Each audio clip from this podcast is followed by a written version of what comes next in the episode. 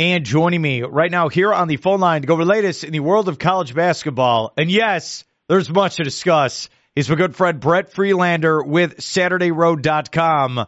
Brett, how you doing today? I'm doing all right. No controversy, no no court storms to talk about, right? Uh, so uh, we're doing good.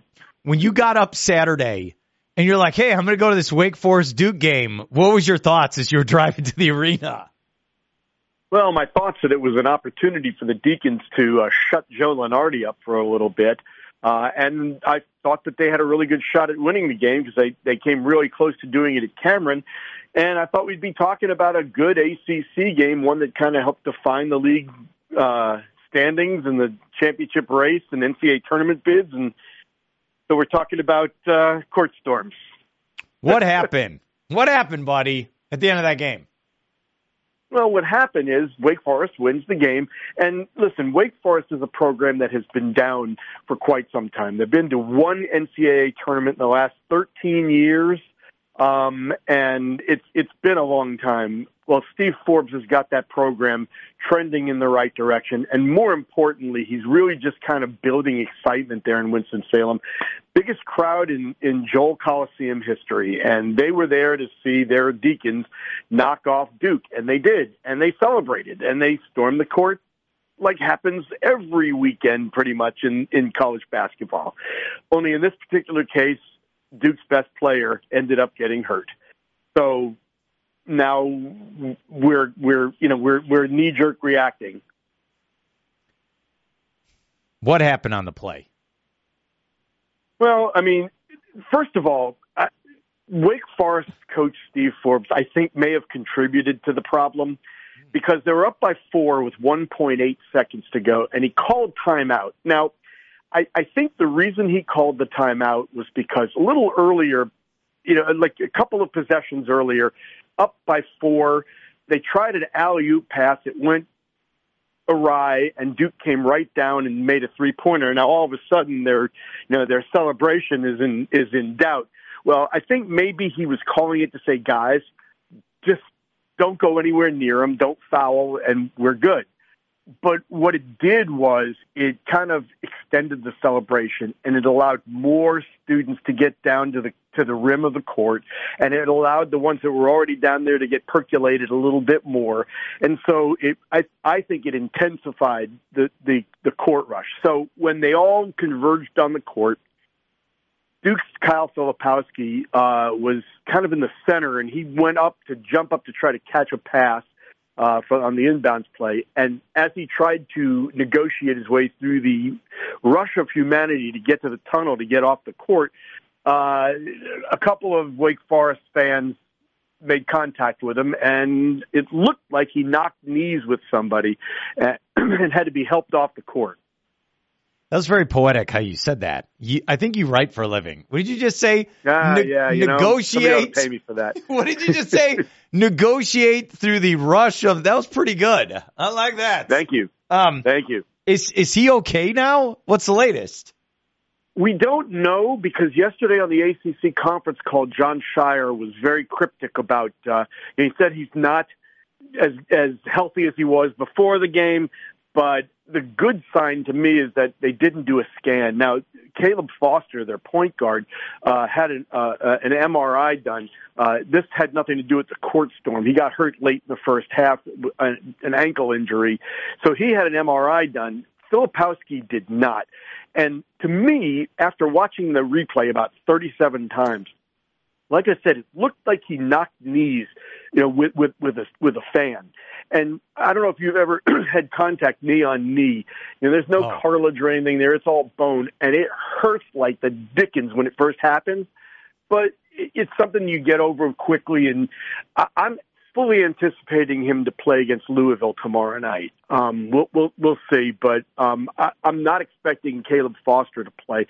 But it I think Scheyer's trying to milk this a little bit, uh, and and so he's being really cryptic as to, you know, how he is, what the injury is, and whether he's going to be available. But like I said, I, I'm fully expecting Filipowski to be out on the court and to, to play, you know, a decent game tomorrow night.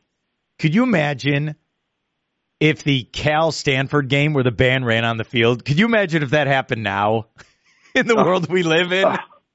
You imagine you know, that? That's you know, social media is is you know th- there are there are positives and negatives, but boy, would that have been fun, wouldn't it? Insane. Twitter or excuse me, X after that happened. What do we do with court storming then, Mr. College Basketball?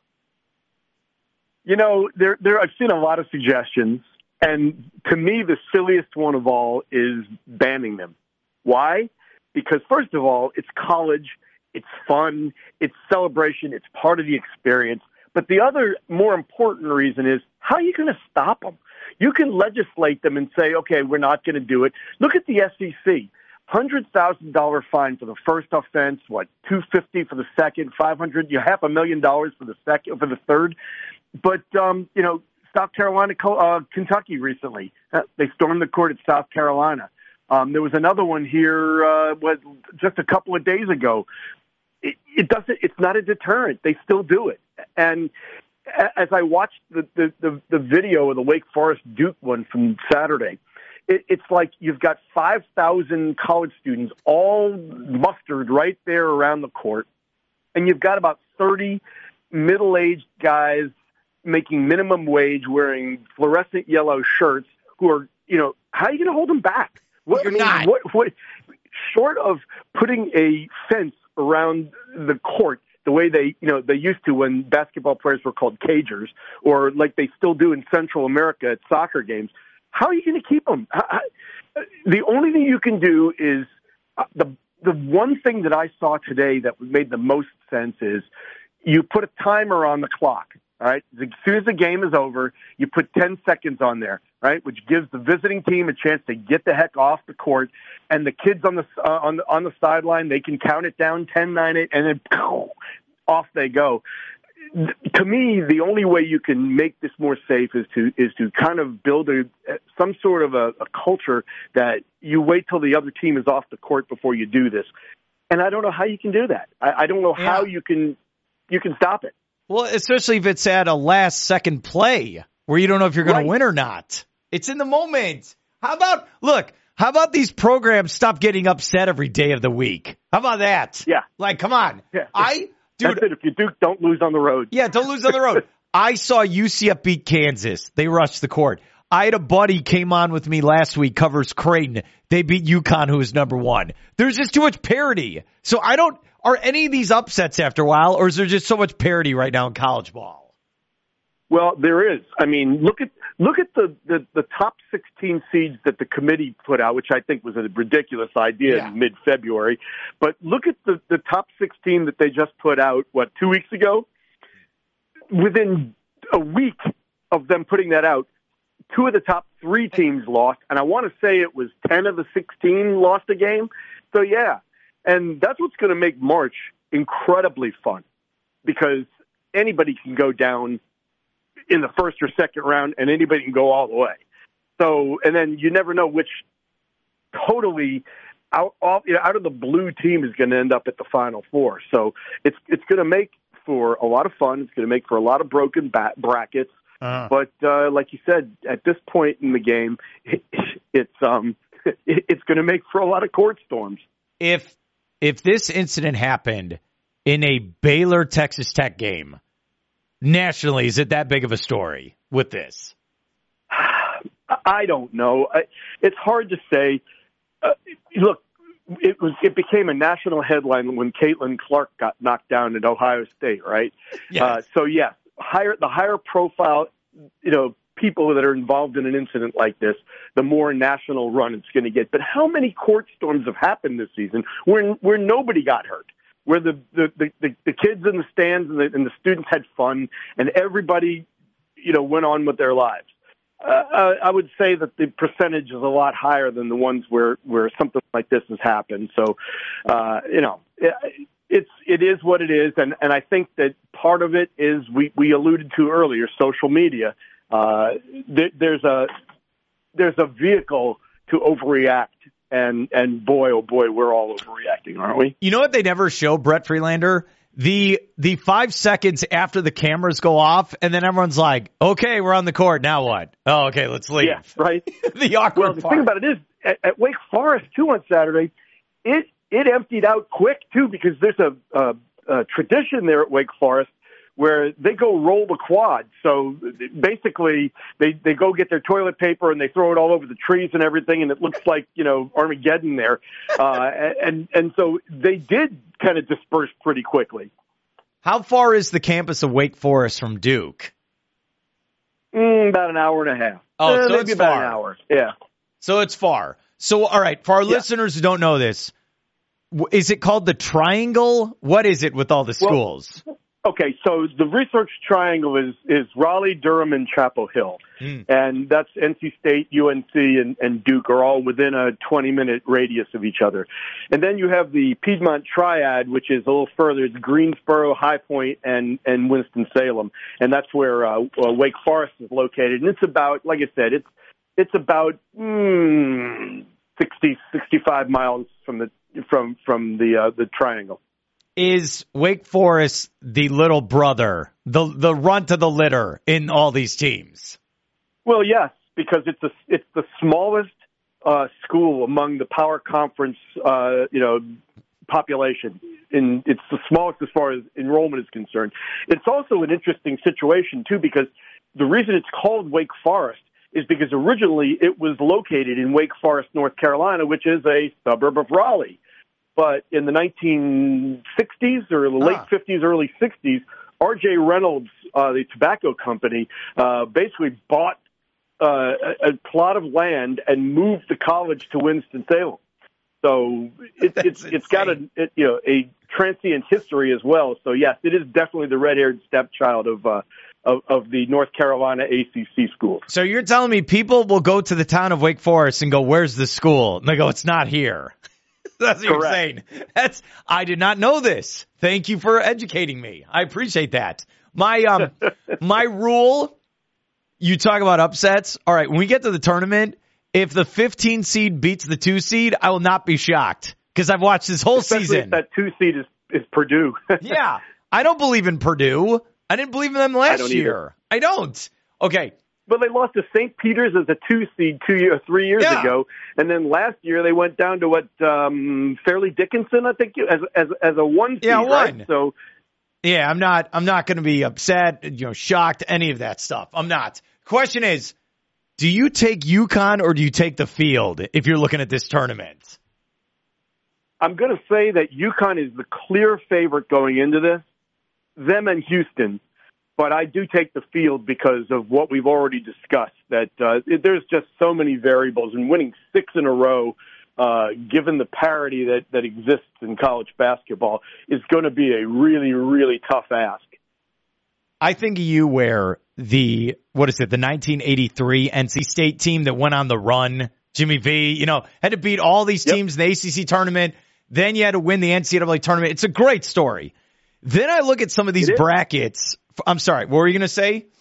No, just, it is. I mean, that's it, it's probably the most intriguing. Them or Villanova beating be, beating Georgetown with that near perfect game are probably the two most compelling NCAA tournament uh, final and, and and runs that that we've seen. I bring this up because I saw the bracket for the Big 12 tournament. I think if you're a lower seed, you might have to win five games or so or more to just win the Big well, that's 12. The thing. You know, What? I was at the uh, Miami North Carolina game last night, and Mhm. Miami is a team that went to the Final Four last year, and they just lost their eighth game in a row, and they're going to be playing on Tuesday at the ACC tournament, so they're going to have to win five games in five days to get to the NCAA tournament. And uh, you know, I, I talked to Norchad Omier after the game, and he was saying that's our that's our goal right now. That's what we're building for because that's all we have left. And my my thought was, Yeah. good good luck.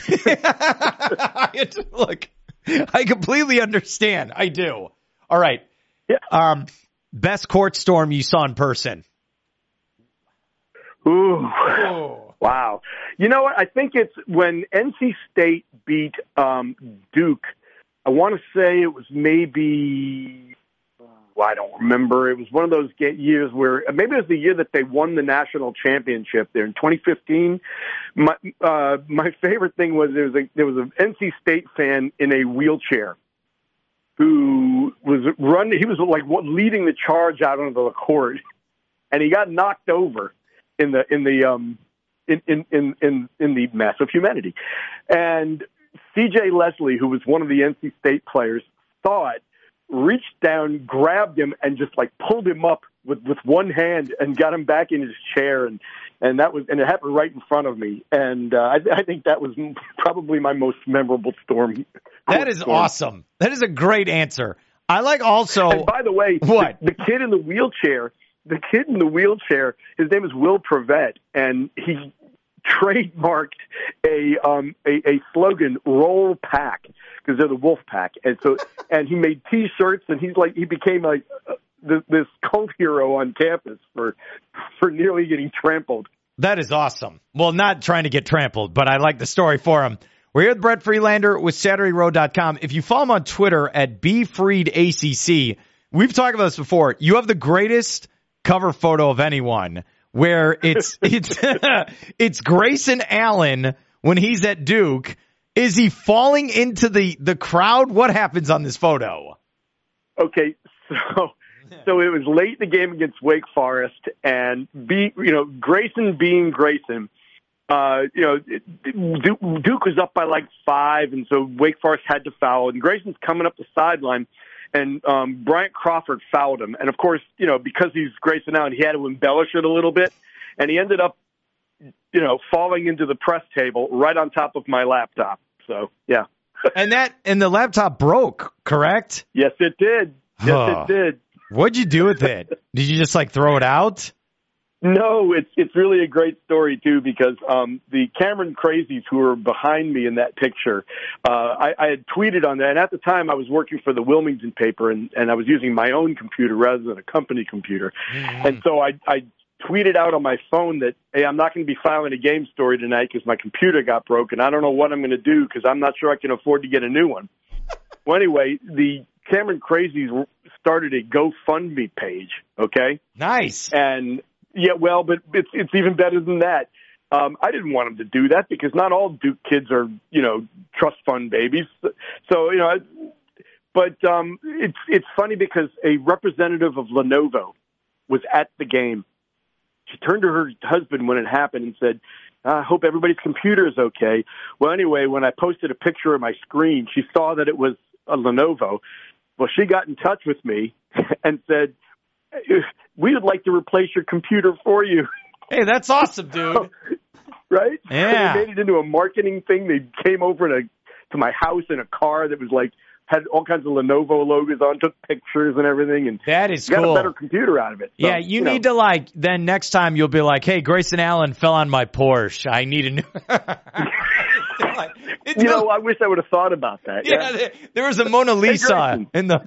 you know, I tried to get Grayson to sign the um this the screen because uh-huh. I got it taken off and got a new one put on, and um so to have a backup computer. But anyway, awesome. so I tried to get him to sign the screen. He wouldn't do it. Boo! All right, before I let you go, I have to get your opinion on this. We're here with Brett Friedlander. What were your thoughts late last week when the Big Ten and the SEC said, hey, let's go to a 14 team playoff and then we'll get four automatic qualifiers? What was your thoughts? My thoughts are uh, the big brother at Christmas saying, all those toys under that tree, they're mine. You know, you you you can get the candy canes to his little brother. So, uh, you know, it's they're they're they're doing their best to either kill everybody else and just make it a monopoly, or the greed involved in that is just incredible. I I don't know how to to to handle it, how to deal with it. But I tell you what, money talks and everything else walks. And um, my guess is that eventually they're going to either get their way or they're going to get a variation of their way that uh, uh, they're going to end up with a bigger piece of the pie than everybody else. Do you feel like, as a guy that covers the ACC, there's kind of uh, wariness with the conference when it comes to football moving forward? Yeah, but here's the thing Okay, so the, the the general consensus is that there's only going to be two conferences moving forward at some point, and but here, who are you going to play in a non-conference situation? You, you've got to you've got to have, uh, you know, the the Big Twelve and the ACC just to have teams to beat up on in the non-conference, right? Yes. So I, I, think I, I, I'm still a firm believer that the ACC is going to continue to be the ACC through 2036.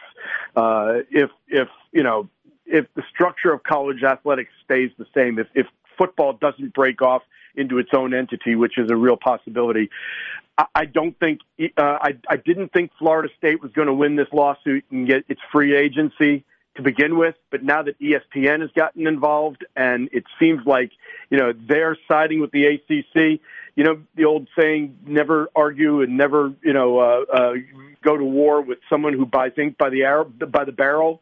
Well, ESPN is that like exponentially higher. You know, they own the airwaves. You don't want to get into a, you know, match with them. And and I think that's what Florida State has gotten. I don't think they really really anticipated what they were getting themselves into, and I no, I don't think I don't think they're going to win this. Who's joining the conference? It's California. Who else? Stanford? Are they in? California, Stanford, and SMU. But let me just say, and I wrote this column last week. I think the whole um, five seven structure of the new playoff with no, you know, we have to be a conference champion to, to get one of the first round buys. I think this is going to force Notre Dame's hand, and I, I, I would not be shocked if the Irish ends up playing football in the ACC as as soon as 2026. And that'd be good for the conference, right? Yes, that would be the savior of the conference that all of a sudden would would make their you know would make them a much much more uh, marketable uh, commodity uh, to ESPN. Uh, would, they would renegotiate the deal. They would make more money. Florida State will be happy because they'll be getting more money, getting more attention. Uh, yeah, I think that would be the what saves the ACC. Okay, this is my thing on Florida State, and I feel bad what I'm about to say they should stay in the ACC because if they go to the SEC, they're not a top dog. No one's going to just bow down to Florida no. State. Like, yeah. what do they think's going to happen when they go there? And here's the other thing too: if Florida State thinks it's getting in the SEC, they're delusional because you think that the Gators are going to let that happen. Do you, do you think that Florida is going to let a state another state school come in here and and and you know mess with their recruiting mess with no if if, if florida state's going to go anywhere it's going to be the big 10 and i don't know that the big 10 wants any more teams. So if you leave you're basically on your own. This is going to be fascinating. Can we just get to labor day? Can we do that? Please? No no no no no no no. I i i've, I've got a caribbean vacation coming up in july so oh. let's not let's not let's you know come on Oh, really? and besides, and besides, March Madness is coming up too. So let's. Yeah. Uh, yeah, I know you're in Florida, and I know that's a football state, but come on. and this and don't for, don't forget about your uh, Atlanta Braves as well. Don't forget. Yeah, I have never been so uninspired about the beginning of a baseball season as I am this one. You know, the Dodgers went and got everybody.